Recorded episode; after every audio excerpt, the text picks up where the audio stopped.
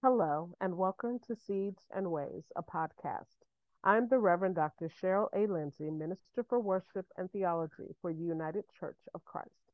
Today I'm sharing my reflection, Going Ahead, based on Matthew 21, verses 23 through 32, which reads When he entered the temple, the chief priests and the elders of the people came to him as he was teaching and said, By what authority are you doing these things? And who gave you this authority?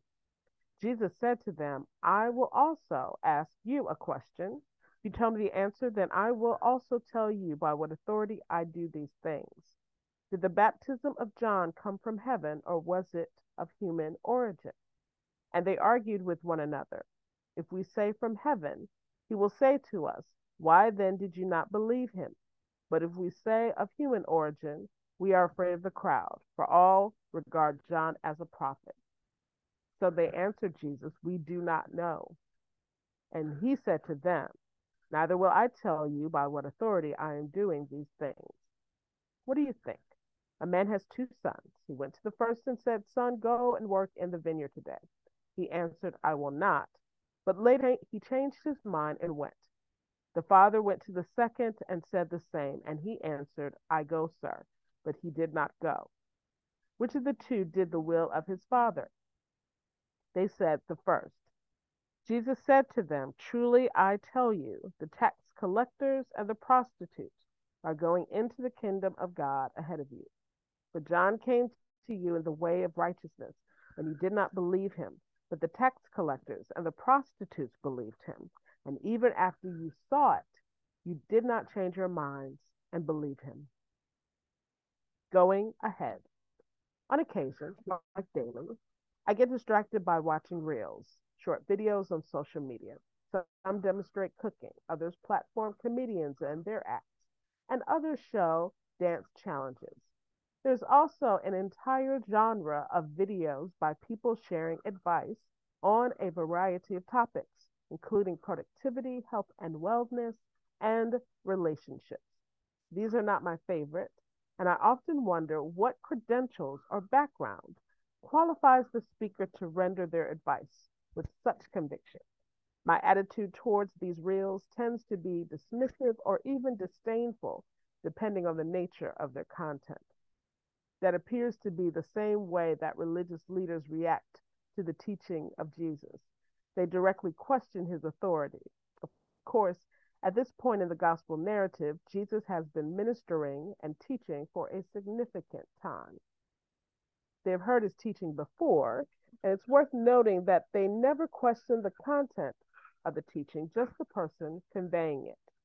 Their objection, however, is to both, but they do not have an argument against the claims that Jesus makes that are deeply rooted in the law and the prophets. He knows the sacred text better than they do, for reasons obvious to those who follow him, but oblivious to those who hold an adversarial attitude towards him. Jesus and his teaching threatens them. They question his authority because his message undercuts theirs.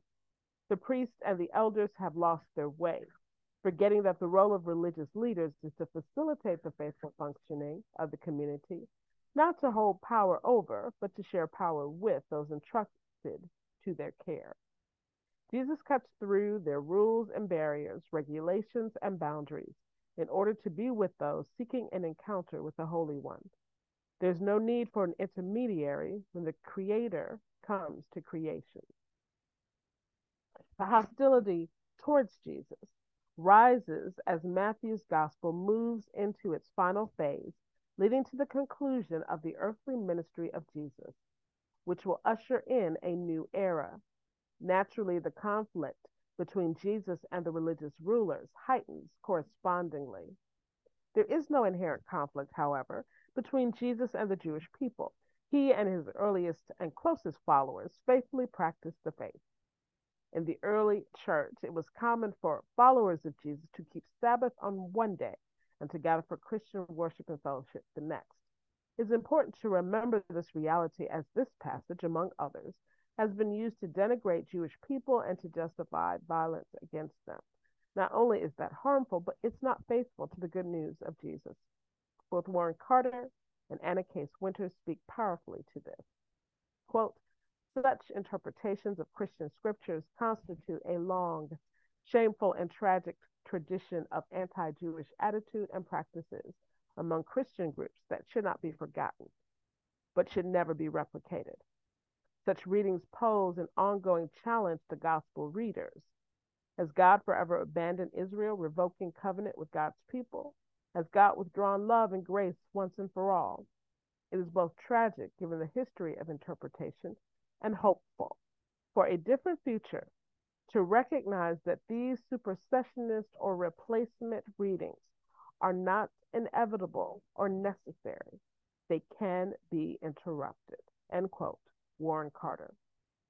And quote, there is a troubling supersessionist turn in some commentaries when they work out interpretations of these two parables. They take them to mean that the church now supersedes Israel in God's work of salvation. In the parable of the two sons, they associate the disobedient son with Israel and the obedient son with the church. In the second parable, they associate the evil tenants with Israel and the other new tenants with the church. Quite apart from the way in which such interpretations could promote supersessionism and its attendant abuses, this is a distortion of the plain meaning of the parable. Jesus' target is the religious leaders, not Israel as such. It is unlikely that Matthew or his predominantly Jewish community would have promoted this idea, setting Jew against Gentile in their shared community of faith. Matthew maintains a privileged place for Israel in God's salvation history while opening God's blessing to all the nations. The inclusion of the nations was part of the traditional Jewish eschatological hope.